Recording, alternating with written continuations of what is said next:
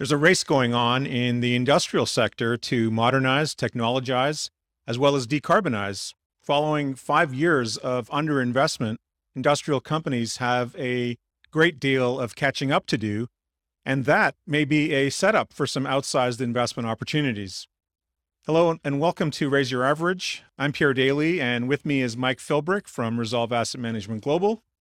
Our very special guest is Ivana Delevska, founder and chief investment officer at Spear Invest, sponsor of the Spear Alpha ETF, ticker SPRX. So stay tuned, hit that subscribe button, like us, and let us know what you think. The views and opinions expressed in this broadcast are those of the individual guests and do not necessarily reflect the official policy or position of AdvisorAnalyst.com or of our guests. This broadcast is meant to be for informational purposes only. Nothing discussed in this broadcast is intended to be considered as advice.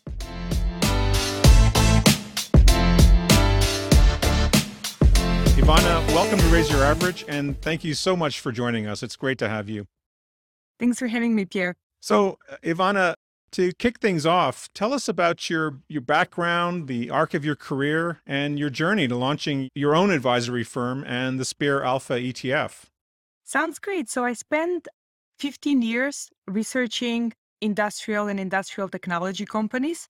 And what I realized over the past three to five years is that technology is becoming a core aspect of a lot of traditional enterprises. So previously, technology would have been one small subsector that was mainly consumer focused. So you had a lot of home delivery, streaming, more recently telehealth, but those would be the type of companies that fall that fell into um, in, into technology.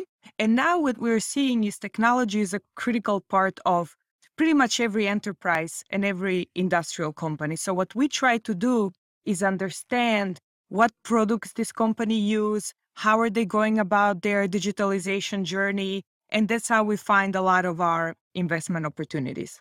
What what has your your research uncovered? Uh, what are some of the sort of glaring opportunities that that you like to talk about?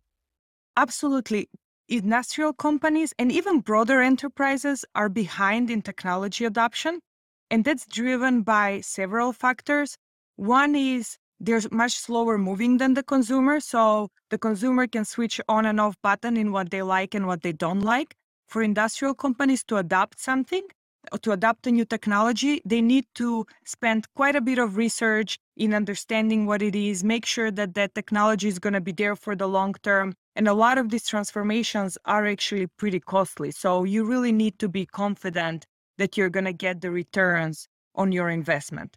The other thing that we've seen is that compute power wasn't really there so it would take companies days to simulate a process or simulate a product. So really that improvement in compute speeds is creating and opening a whole new market for, for many companies. And the other one is 5G connectivity. So connectivity is very important. You can't have your internet break down during a refinery overhaul. So uh, 5G adoption is really going to drive another layer of like once you have uh, reliable internet with low latency, that's really going to drive adoption of a lot more technologies. So we see AI as a big opportunity.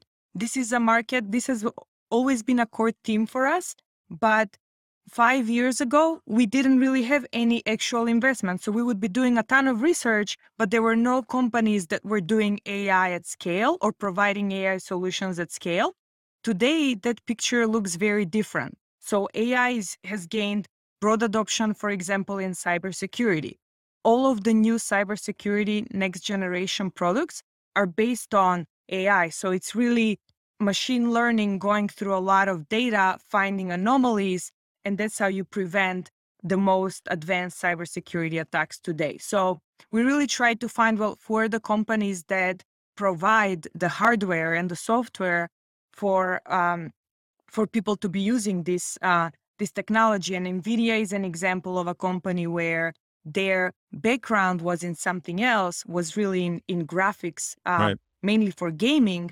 But they realized that, hey, actually, this product can be used for AI. So they kept building on it. And now they launched a software offering that can serve as the backbone for companies. So that's really kind of going back to your point why are companies slow you didn't really have these products five years ago they're just getting launched today and how have you seen is it is it mainly your expertise or viewpoint that these uh, potential enhancements are more sort of software and ai based you know things like how do we maximize oil field production logistics from point a to point b for whatever the product is or are you seeing some other technological advancements? And I'm going to use a crude one here just to sort of more physically based. So, for example, fracking in the oil and gas space was a huge technological advancement. Wasn't necessarily software based, but are you seeing both of these types of dimensions and how are they complementing one another? If there are, in fact, both happening at the same time, are they complementing one another? Is one enabling the other to some degree? What are you seeing as the sort of the dimensions of all the? the yeah, so we see a lot of overlap. So that's a very good point where really like before we would have like these six diff- six uh, different themes that we would focus on.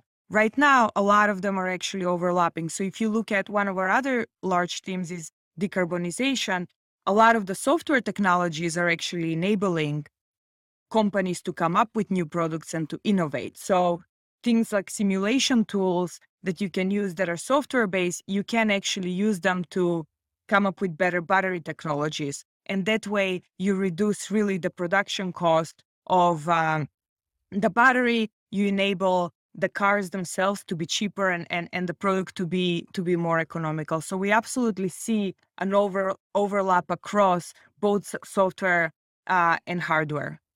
Amazing. And and so how are you so you you've got this pretty wide lens that you're viewing the world under. Are there any particular areas or companies? I don't know how much you want to go into the specifics of of uh, corporations that sort of focus on areas that are particularly relevant for you. So that's a pretty wide scape of opportunities that you're purviewing. Yeah. How are you parsing through that and sort of figuring out what's what's optimal or is it bottom up is it top down a bit of both how's your research team tackling that so we cover uh, about 100 companies that follow in these six themes uh, we do we do some top down research on the themes but where we really differentiate ourselves is on the bottom up uh, so we will do customer visits we will talk to competitors we will visit facilities, do mine tours.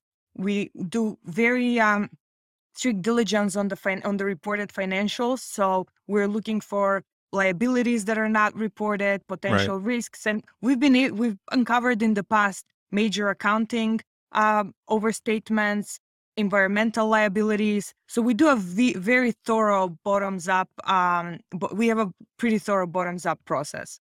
Fantastic. And, and, can you talk a little bit more? Just one one more question. Yeah. Can you explicitly discuss the six themes? Because I'm not sure everybody and all the listeners will will know that, and then maybe we can circle back for you. Yeah, yeah, perfect, okay. perfect. Go ahead. Yeah, absolutely. So, digitalization, manufacturing digitalization, that probably is the largest theme in our portfolio. The second theme would be decarbonization and the environment. The third would be robotics and automation. AI would be fourth and fifth is space exploration, sixth is photonics. So, as you can see, a lot of our opportunities or what we talked about are really more into the number one through four themes. Right. Space exploration is one where we're doing a lot of work on. We think it's going to be a huge market, but there is really no companies today that have scale, generate cash flow, have proven unit economics and business models that we can really underwrite. And and same thing with photonics. There's a lot of inform there's a lot of innovation going on in 3D printing, but we're looking really looking for companies that have dominant market share, that have a differentiated product. So uh, we're not really the market is still too early right. to uh, to have those types of opportunities. In photonics, you mean even that would include something like quantum computing and yeah, yeah, so there would be it would mostly be yeah. So like today it would mostly be 3D printing is the largest right. kind of like use case uh use case for it. But yeah, like the, it has a lot wider wider applications. But back to the point of kind of like the way publicly traded companies that we can invest in, these are really not the sweet spot of what we're looking for. We're really looking for like few billion Right. dollars of enterprise value, a billion plus in in revenues. That's really kind of the established companies. They're all of them are pretty risky. Pretty much everything you do in technology, like you really need to stay ahead of the game. But at least they have proven uh, business models and economics. I noticed that in your ETF, you you hold, uh, I think your eighth, seventh or eighth largest holding is Cameco. So not really a technology stock or or technology related, but related to your themes, obviously. And and Yes. and how far? And So they would be related to our Yeah. energy transition right, uh, theme. We really uh, like nuclear as a fuel. Um, basically, has ma- many benefits in a balanced energy policy. We think people underestimate the aspect that um, nuclear and uranium is really small percent of the total production cost to, to generate the electricity. And therefore small changes or even large changes in prices of the fuel will not really change the price of the electricity generated. So that that level of sec- energy security that it cannot, we believe makes it a core um, core fuel to have in your uh, in your uh, portfolio Yeah, very very interesting. Yeah, we- how, we- how you've you've got this unconstrained approach, uh, you know, across these six themes. Yeah, you we had we had Nick Piquard. Obviously, he's uh, he runs a the uranium fund in Canada uh, for Horizons on talking about that very um, uh, uh, that very fact that you know uranium prices can triple and it has no impact on the cost of the electrons coming out the other end of the of the fuel uh, of the of the um, of the uh, electron maker, if you will, the power plant. Is there anything else that's particularly exciting in the uranium space? So we've got this, we've got this, um, obviously a zero, a zero carbon, close to zero carbon. You have to build the plant and all that good stuff, and you have a you have a uranium mine to to figure out what to do with the ESG concerns on. So there's there's not zero hair on that, but there's a little bit. But what are the other uh, main facts that make you so um, sort of bullish on uranium and and that as an energy source? So low carbon, uh, low cost uh, of uh, to output ratio. What else is on your list there?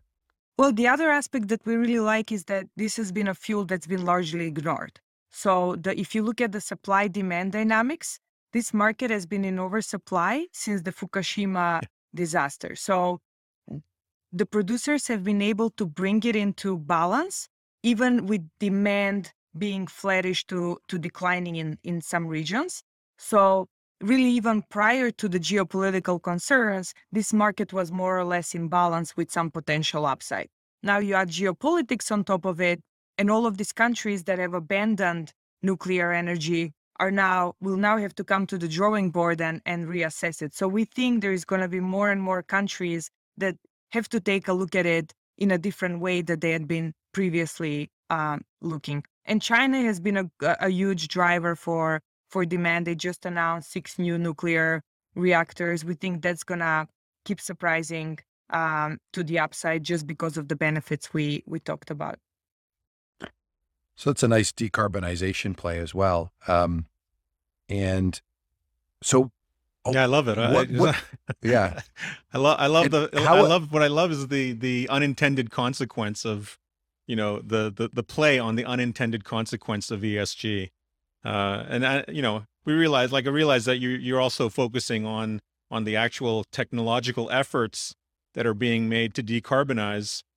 But it's interesting how you know I'm talked about uh, you know in past conversations we've talked about well I've talked about you know Germany and and you know it, it's um, you know misfiring in terms of closing down half of its nuclear plants a decade ago and now finding itself you know dependent on France for a lot of electrical generation uh, which ironically is nuclear and you know Yeah, that's that's that is the those are Yeah. like the funny things that get get uh, generated as a side effect of uh, yeah, but you, of you policies. and you could see where Germany would now, you know, they they've curtailed their plans to mothball their, their nuclear, and you can see where where now they might, you know, they're actually forced into a situation where they have to, you know, reconsider, uh, you know, developing new new plants or reopening their old plants.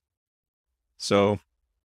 Yes, e- exactly. The, the reason they gave is that they don't have the fuel supply. So, I mean, that's a lot easily solvable yeah, problem than the other fuel supply that they need. So, uh, yeah, I, I, I completely agree. I think everybody's going to be coming back to the drawing board, yeah. um, especially for these plants that don't necessarily, they're not like at end of life or anything like that. Um, they can still be be operating. And in the meantime, they're ripping up the countryside for coal with these Yeah, with Yes. exactly. with these. Speaking speaking of unintended consequences. Yeah. Yeah.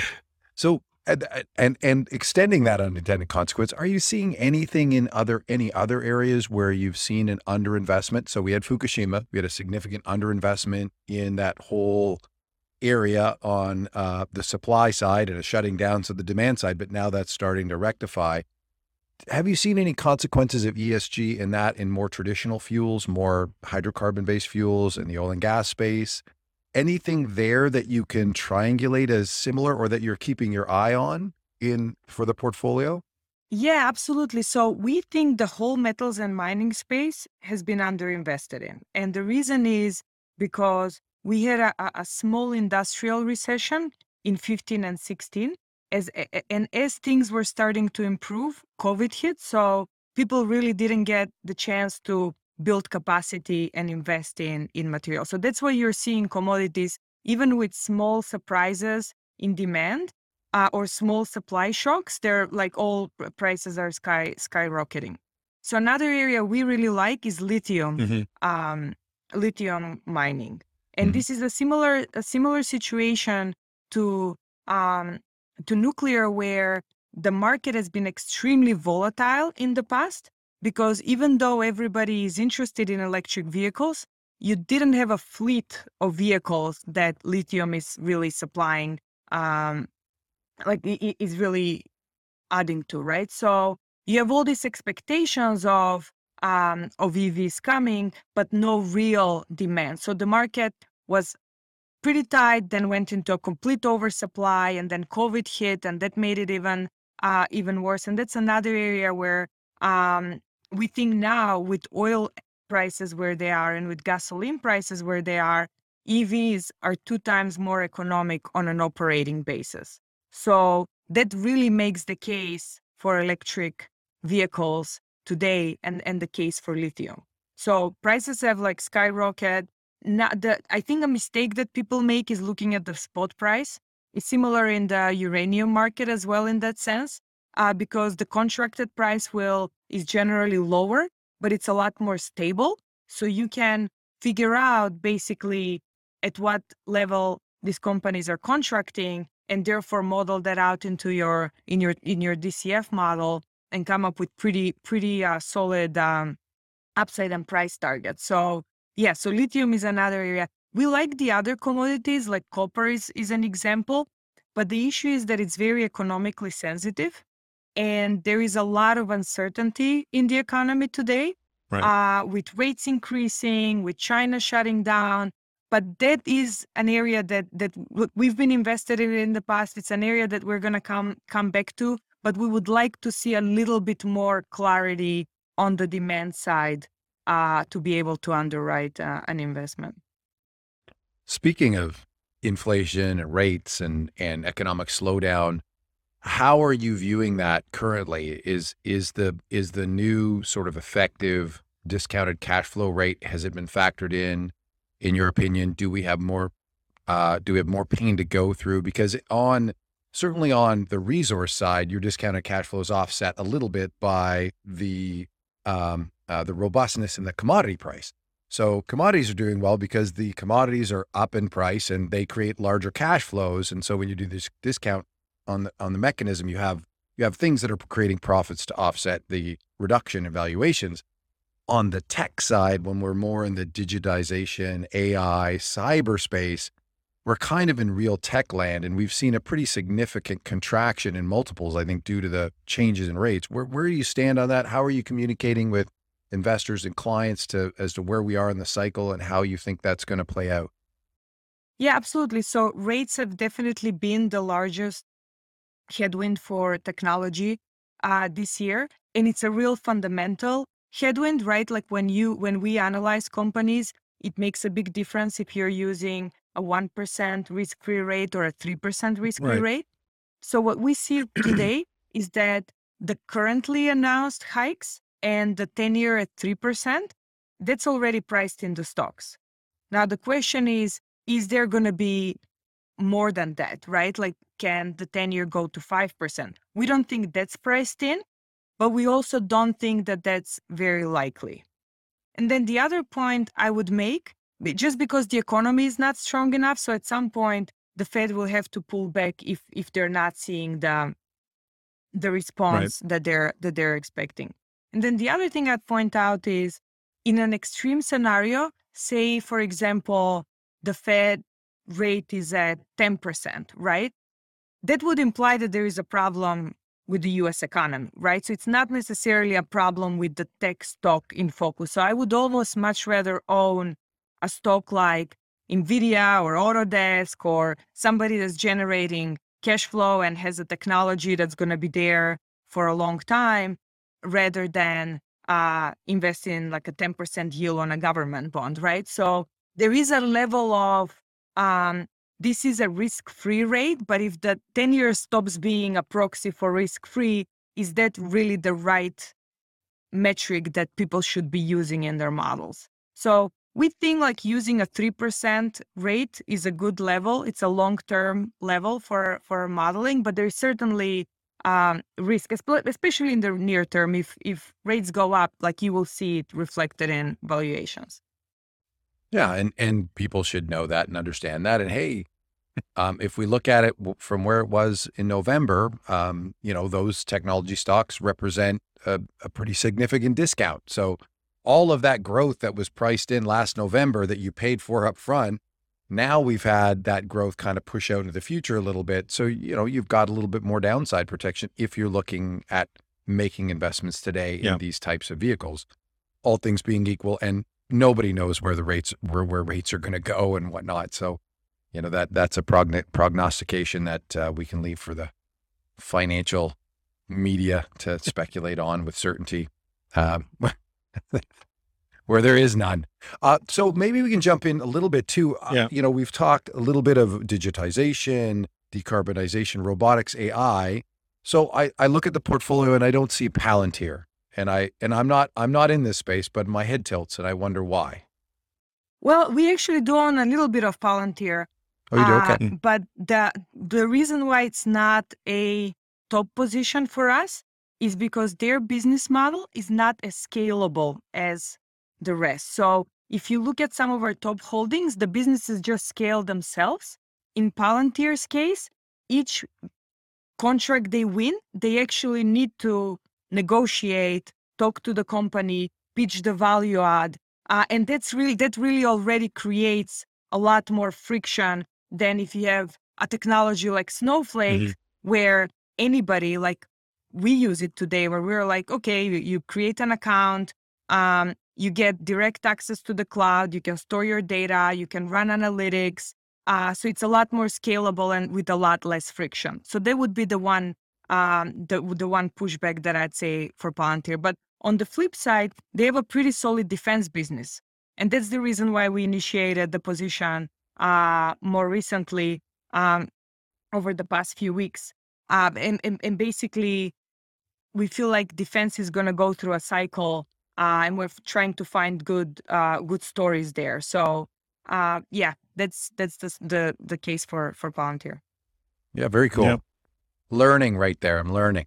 so across um ivana across your themes uh it's pretty clear now in our conversation that that you have both the some of the direct plays but you also have a lot of upstream plays as well like like in the uranium story you have you have Cameco and then uh uh, do you have any um uh in the in the in I, I- I don't want to necessarily focus all of our conversation on uranium but uh, are there any are there any uranium uh, related plays like nuclear power or um, you know these uh, modular reactors? Uh, Is there anything like that in in your portfolio that goes along with the commodity itself or the producers?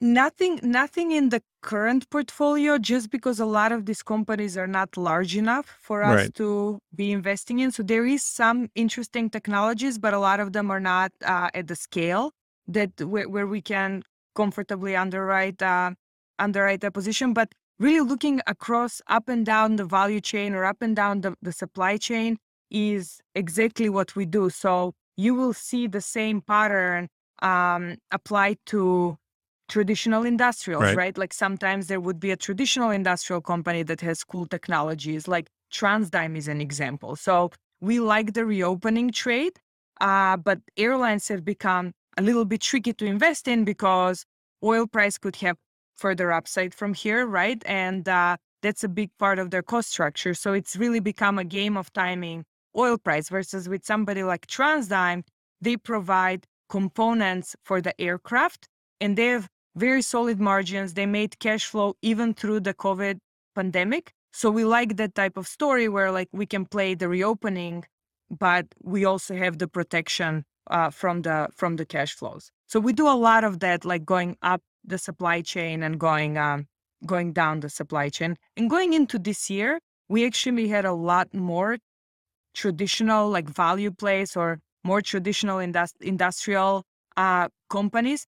But what happened was through this through this downturn, those held up a lot better versus the growth stocks got just completely destroyed. So if we look at the upside downside in in the technology space, we saw limited upside, limited downside, but still some, right? Like there's still downside to like potential for higher rates, uh, but like they could be two, three times um, return opportunities versus for industrials, we saw good upside, but also the economy is not really going to be that strong. So decent amount of downside. So we always try to assess the upside downside when we make uh, when we make an investment decision. And at this point in time, our portfolio is a little more growth weighted, just where stocks are today.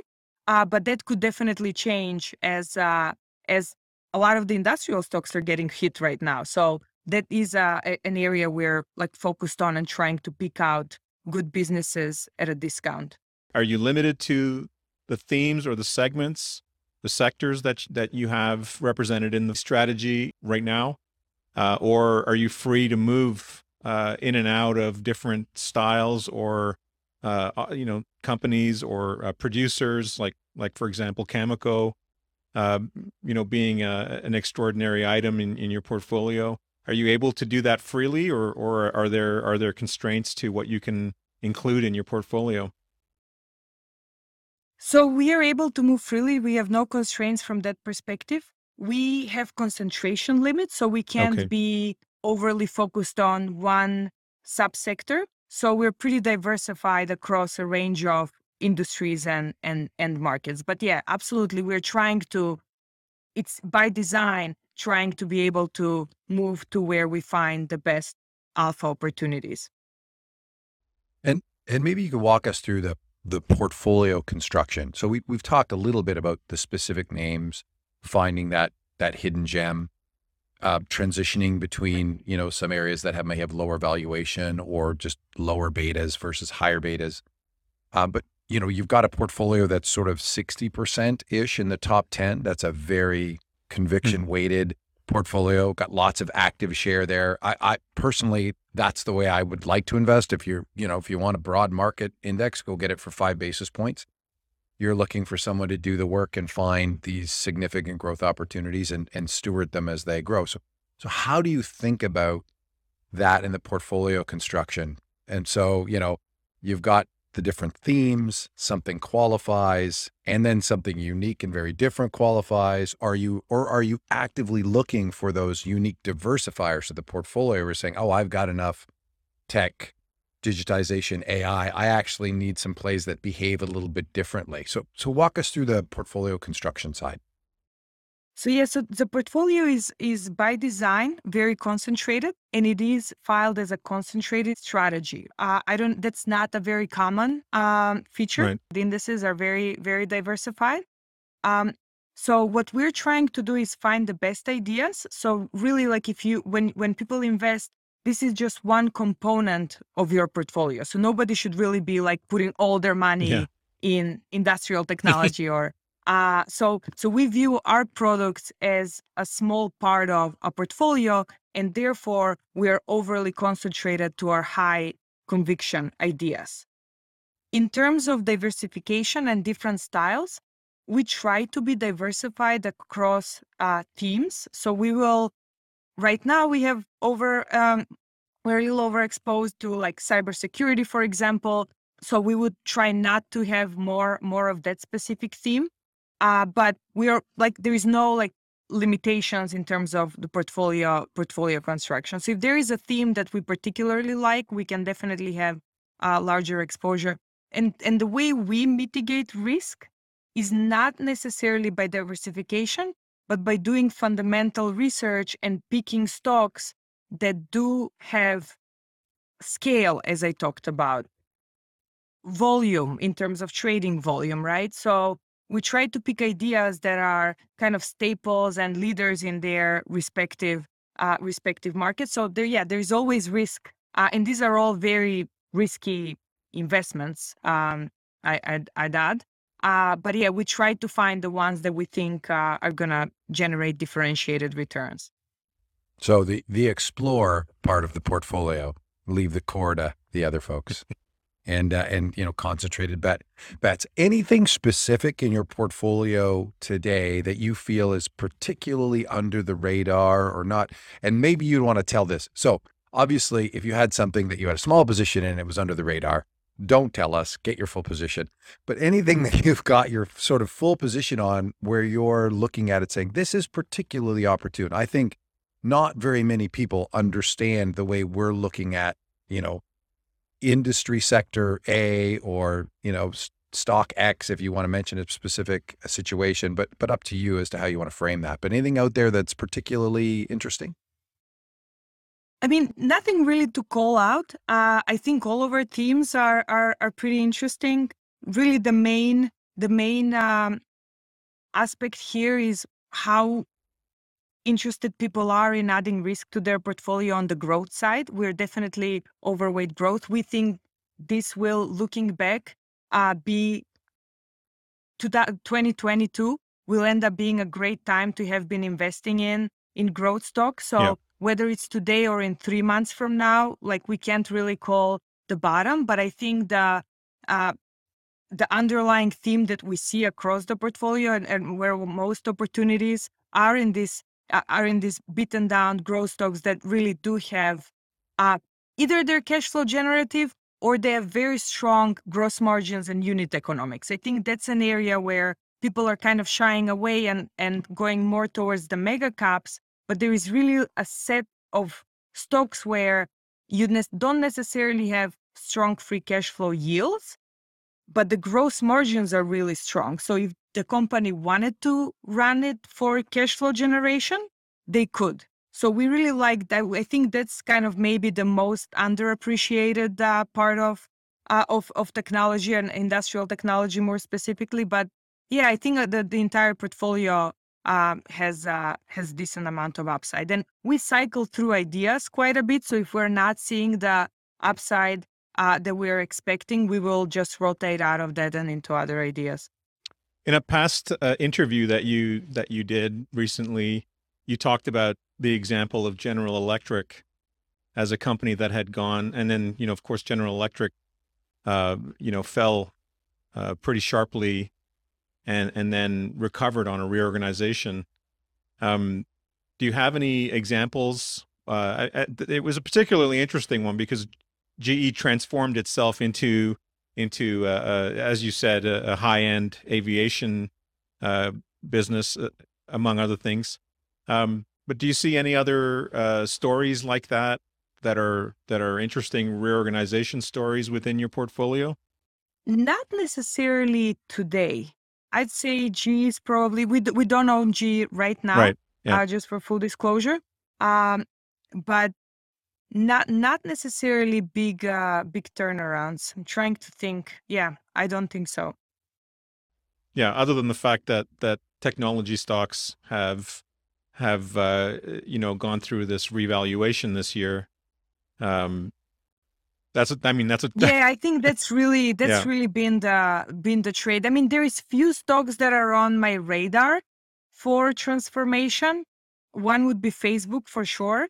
Basically, they um, are a play on uh, on the metaverse, right? Like people really got excited about that, but they don't necessarily have the technology to back to back Yeah. that. And we think the metaverse is going to be a really uh, promising opportunity.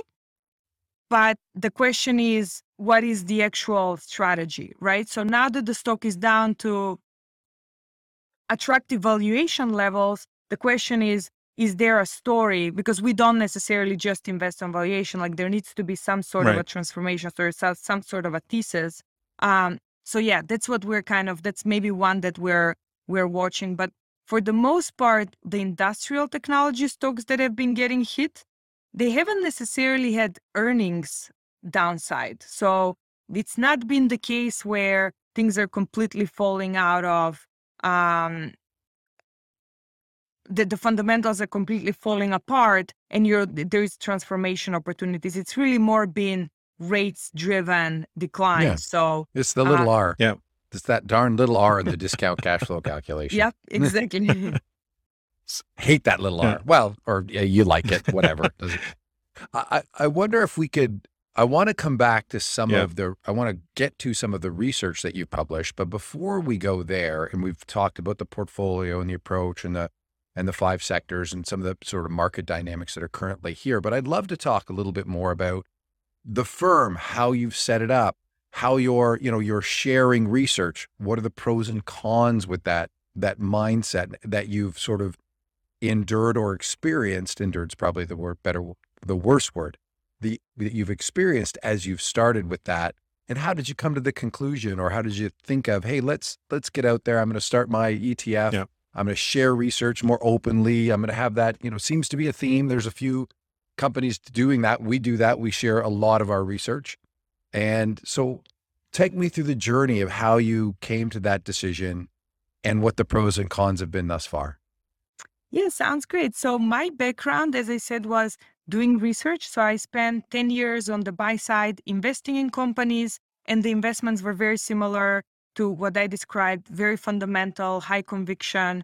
Uh, and I did that for about 10 years. And then I spent a few years on the sell side at Deutsche Bank and Gordon Haskett, where I published research. And I managed the portfolio while I was at Gordon Haskett of um, industrial technology idea just with my with my personal money. So this would not necessarily be the companies that I was researching. They would be companies that play up and down the supply chain. So that portfolio grew in size to a point where I wa- the, I was asking the question, well, is this really my optimal setup, or should I really be just focusing on the portfolio and publishing the research um, so people can stay informed? So I really like that um, last it. A lot of the research that I do as well is pretty open. So I do talk to a lot of competitors. I talk to, I go to industry conferences. So I meet a lot of people. So in a way, it helps when I publish research. People come to me and they're like, oh, Mhm. I've noticed the same thing that they have this new product, or I noticed the same thing that they're like, that they could have a new competitor. So um, I think that aspect uh, of the of the research being open and available for everybody is definitely kind of core to the way I perform the research. And what have been the pros and cons of that, of being so open with the research? Have you, has it all been uh, sunshine and rainbows or, you know, is there, there's there a, price to sharing everything? What's your sense there? Mm, I mean, my experience so far has been pretty pretty positive. Yeah, I don't know that there is any that there is any cons. So I think it's important for investors to to stay informed. I think the way our strategies, we don't necessarily we're not a typical investment advisor where we have clients that we really advise on things. So um, it's really more about learning and being comfortable with the space on your own and then if you do like what we're doing, you can always explore what one of our public products. So that's really like the, our setup is so that it is important for people to learn about the space before they invest, um, just so they can know what to expect in terms of like the risks and, and opportunities. Amazing. Yeah. And then a couple of recent pieces that you've got out now, I think are are a bit bit of fun. Uh, one you've touched on with the metaverse and uh, Facebook. So, um, which I, I love this space. What are what are your um, what are your conclusions from digging in? How how real is the space? How long is it? How relevant is it in a in a timeliness fashion? Who are going to be the big players? What are your what are your thoughts? We believe the metaverse is going to be a huge opportunity. We think we're in the very early innings of it. So we've been trying to stay focused on companies that provide the building blocks rather than platforms themselves. So what what this means is that in order for you to create a metaverse or to create 3D content, you need tools and and hardware, right? So companies like Nvidia will provide the GPUs that run run something like a metaverse. They recently launched a product called Omniverse that allows creators and engineers to combine all of their software tools Right. and create these interactive experiences. And another company that that that we like is Unity, which is traditionally been used as a gaming platform. So if you're making any independent game today, especially if it is on a mobile device, it's most likely built on a on a Unity um, platform. So now the company can take that platform and use it as a as a building block for building a metaverse. So some of the metaverses built today, like Sandbox, for example, are actually built on this gaming gaming platform. So we think in the long term there is going to be huge opportunity. We find the in- industrial aspect of the metaverse underappreciated. We don't hear many people talking about that, but we think that that's a pretty easy use case where companies started talking about industry 4.0 industrial companies 10 years ago but the technology wasn't there uh, to bake it.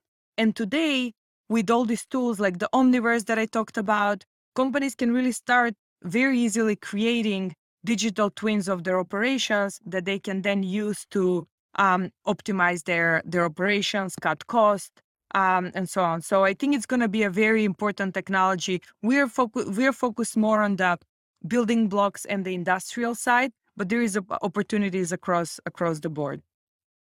Yeah, it's one of those areas that that the all the people with the assets don't haven't really invested much time understanding or or uh, you know it's it's Are you are you talking about Warren and Charlie Yeah. Specifically? Is that because is that 'cause they oh yeah no yeah they, they- they don't like this space at all. It's like it's like it's steroidal cancer infected on a you well know, it's kind of like it's kind of like you know the same people who said who needs a computer in their home yes. right and and uh Yeah. although I you know I think Warren did say that. yeah yeah yeah Yeah, it's it's gonna be interesting to see because I think people misunderstand what it means. For right? sure. It doesn't mean that like okay, no more so, no more social interactions. We're all gonna be going in virtual um, coffee shops, right?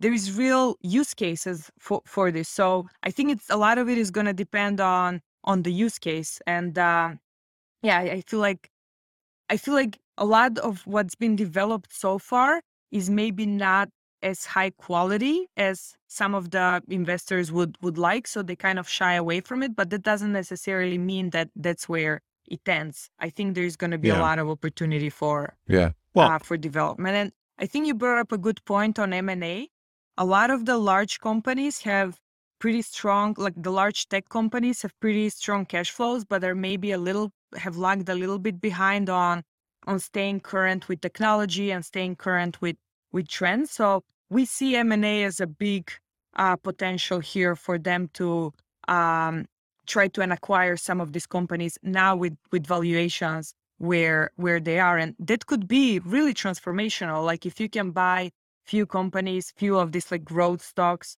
uh, that are down 50 60% from their peak that in itself can create a lot of value for for shareholders. Yeah, especially when you're long on cash flow and short on sort of innovation and new growth areas. So it, it makes a lot of sense for for that to start to occur. Is there anything that you could share with everybody to help them bridge the gap to what the metaverse can be versus, you know, this etherealness that Yeah. everyone's like, well, we're not all going to gather at a some bar stool at a thing, and I'm like, well, yeah, you are. If you're at a video game tournament, and and uh, and yeah, there'll be advertising, and yes, there'll be a person there from whatever brand you could imagine. But can you help make it more real than that? I mean, that's my silly example. But that's already I'm happening, there's right? So many more. I mean, that's our that's Yeah. already happening. I've heard so many conversations now around this where you know the talk is about how you know Gen Z are are you know meeting up. They're having meetups in the games, in the platforms, uh, you know, in their Mhm. favorite game, and and so if that's if that's the vision of the future that that uh, you know the metaverse people are are you know witnessing, uh, then you know that that seems to be already starting and that's that's kind of what they're building or trying to build on is let let's make that world more virtual and let's make it more you know as realistic as we can so that they they want to do that even more Yeah, absolutely. What, what- there is a lot of use. We just published a few months ago a metaverse primer on our website. It's pretty short, just gives kind of an overview of uh, of what how we think about the metaverse. And there is definitely real use cases today from the industrial side. So one example is BMW uh, created a um, digital twin of one of their manufacturing operations based on the NVIDIA Omniverse platform, and they said that they achieved 30% uh, savings in improvement in throughput. So these things are real. They just they just take time for for them to get um, get broader adoption. And as well, the other the other technology that's pretty interesting that's somewhat related to the metaverse, but it could really help it take uh, uh, go to the next level is blockchain technology, right? So now you have this um, this technology that enables you to identify assets in a way that you were not able to identify and encrypt before. So we believe these smart contracts play a, a- a pretty significant role in in building the metaverse, and they're going to really uh, help enable a lot of these uh, these experiences. That is amazing. I'm Mhm. excited for that. I think I think that amplifies the uh, social connections too, because when uh, and and also research connections. So you're gonna you know you're gonna create a plan, and you're gonna look at it through the lens of how do I increase efficiencies. That's and you don't have to actually create the plan. That's pretty interesting. Um, yeah, and, you can collaborate with people from different parts of the, the world. world. You're all working on the same file. Um, yeah, these things were not possible uh, two, three years ago and are possible today. So there's definitely value to it. Now, some people have some crazy projections in terms of, of what the market will ultimately, the market size will be. Uh, I think the NVIDIA CEO said that he thinks the economy could be larger than our current economy. I think it's too early to tell what ultimately the size will be. Yeah. But we're definitely seeing use cases and adoption. So I think that's an encouraging sign that there's maybe more to come. Yeah, there's a reality to this. The So- the other thing before oh, go ahead. yeah I, I you're um you know during the pandemic there was a number of you know of of course you know we saw how the pandemic disrupted supply chains um for one. And then secondly there was also a number of cyber attacks that happened during that time. And you know with with both situations being uh sort of on the same playing field in the end where where you know a supply chain disruption happens because of shutdowns or a shutdown happens because of a hack um the cybersecurity theme is another theme that you've spent a fair bit of time on.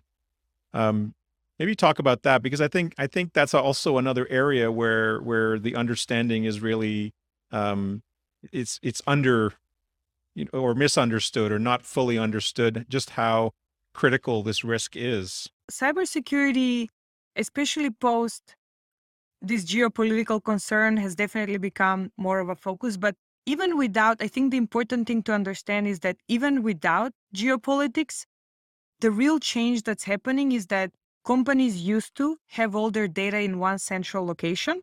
And now the data is all over the place and their employees are all over, all, all over the place. So that's just a completely different change in architecture of how you're doing business. So that increases the number of vulnerabilities by multiples, right? Right. It's not double. So the so cybersecurity solutions that people used two, three, five years ago are no, no longer relevant. So you have new companies coming up with innovative solutions, and the market is pretty fragmented. So it's not like you can say, oh, I'm just going to do research on this one company and that's going to be the solve all the cybersecurity problems. So companies work together all the time. So you have endpoint security. Those would be uh, companies like CrowdStrike, Sentinel One. Those are the, the innovators. And then you have cloud security, which would be a company like Zscaler. So they will actually uh, secure your access to the cloud or workload ac- the, the access between different workloads in the cloud. So there is just an ecosystem of providers all doing slightly different things, but the majority of them, or at least the ones that are doing innovative solutions, have pretty good have pretty good stories. So the market itself is growing at a double digit CAGR. So it's a pretty interesting space because if you're outgrowing the market by 500, 600 basis points, it makes it for very, very solid, um, solid opportunities there. So yeah, it's another one where we did a primer. It's on our website uh, and just kind of provides a basic lay of the land of what are the areas that we find to be most most attractive. Um, with that kind of uh, outside potential growth, uh, uh, are you seeing valuations reflecting that, or is this a, a really interesting area um, from the balance of uh, of growth and price paid?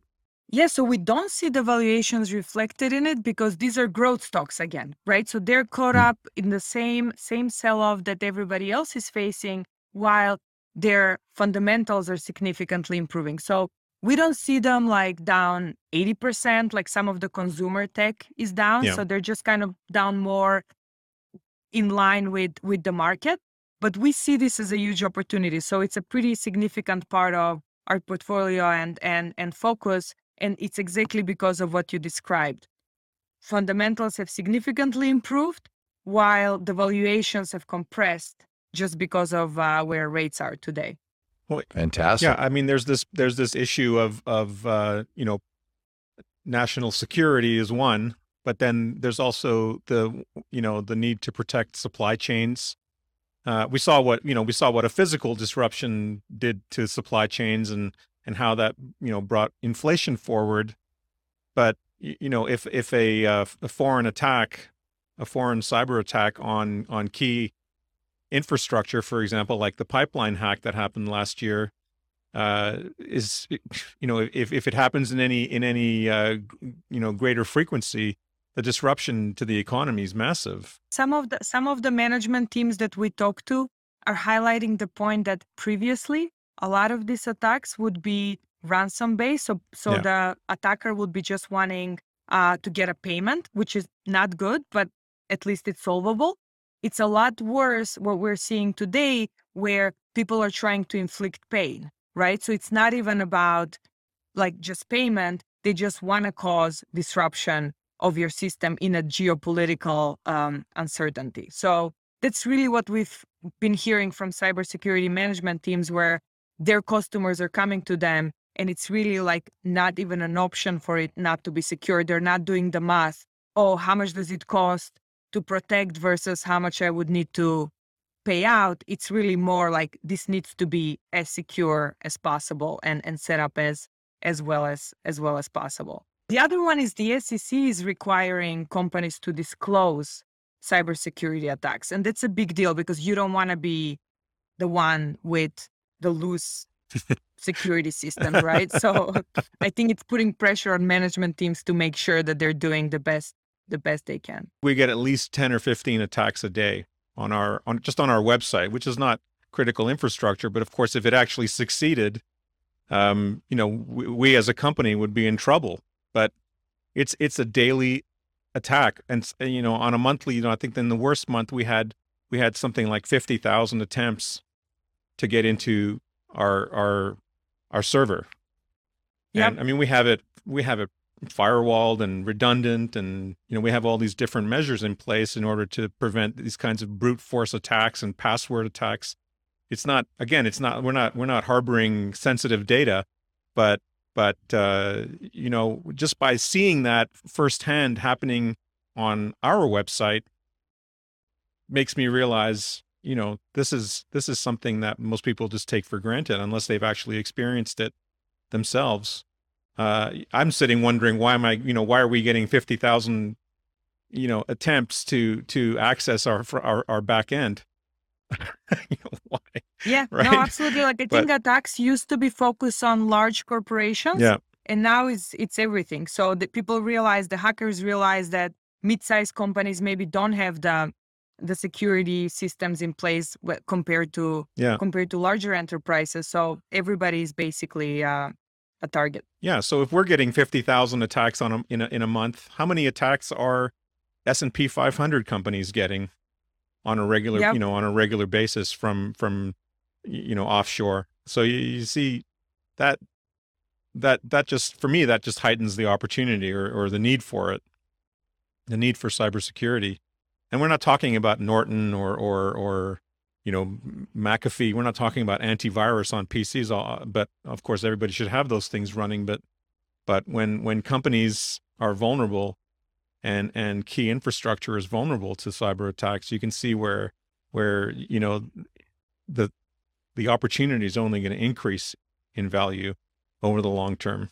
I agree. I just wondered if there was any fun stories that Ivana wanted to share from her days on the hedge fund side Yeah, with places absolutely. like Tiger or Millennium or Citadel or See, you Kepner. you deliberately I, I want to, I wanted, I wanted, I want, I wanted, I left it to the end, Yeah. but I want to, I want to know, I- I, want to know yeah if I'll, I'll share a fun fun one happened. from from Yes, deutsche bank please. yeah, yeah, where we uh yeah so we were basically the team that called the downfall of the stock uh the g stock so it was funny that you mentioned it Oh, okay. uh mentioned it before we basically went through the financials and we were like wait a minute this is not what people think it is uh because they would disclose earnings that were not really comparable to the way other companies disclose earnings so when you compete when you do like EPS type calculation, none of those profits were actually real. They were accounting profits based on based on um, some assumptions.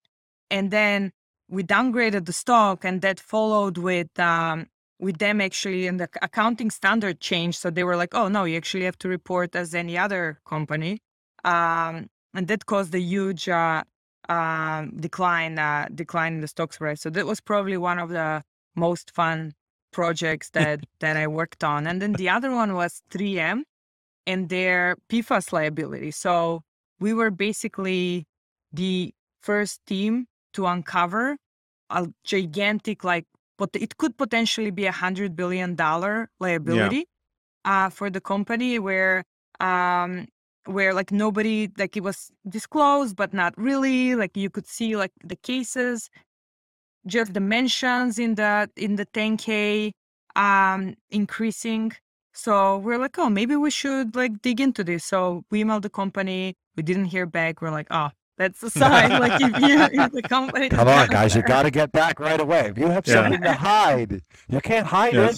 exactly so we did a huge like deep dive went to court hearings i mean this thing is everywhere like it's Yeah. basically it's unintentional right like it's unclear who knew what when that's still kind of up to debate but what's clear is that it needs to be cleaned up so um 3m was the the only manufacturer for several number of years and then they decided to stop and then dupont was like no maybe Yeah. we'll do it you don't want to do it This is yeah. I mean, so, the just to be clear, if- like was yeah, a bit surreal in Yeah. terms of uh of what went on this is the dark. But, You're, you're um, you're you're just to be clear. Just you're talking about the the Dark Waters story. Yeah, so exactly. dark yeah. waters is part of it Yeah. yeah. so basically there is few branches that it's really become uh, like a, a big problem one is this foam AFFF it's called that's part of um, um, firefighting foam Right. so basically every airport or every location where firefighting foam has been used is contaminated so it's become a huge liability for the DoD right because they have all these sites where they do training um, so that's one part. And then another one would be contamination from sites. So the site itself could be, um, could like you could have had like leakage. So um, the case with the dark waters that was close to one of the DuPont's manufacturing facilities. Right. Uh, right, but it's not isolated to there. It's literally everywhere where this uh, product has uh, has been used. I hate Fun watching times in those things. industrials. Yeah. I I grew up near Love Canal. That's it's Yeah. uh, in, industrials. Yeah, they're you know they're good, the bad, and the ugly. What are we gonna do? exactly. Anyway, that's awesome. Yeah. that's a great place. Ivana, where can people find you, your company? So I'm on Twitter. The handle is at Ivana Spear and LinkedIn as well. Perfect. And the website address. Yeah, spear-invest.com. And we got to we got to pump up her followers. Everybody, let's go. Go find her on Twitter and give her a follow. Absolutely. Uh, fascinating conversation, Ivana. Thank you so much. Yeah, Yeah. thank you guys. Really appreciate Thanks it. Thanks again.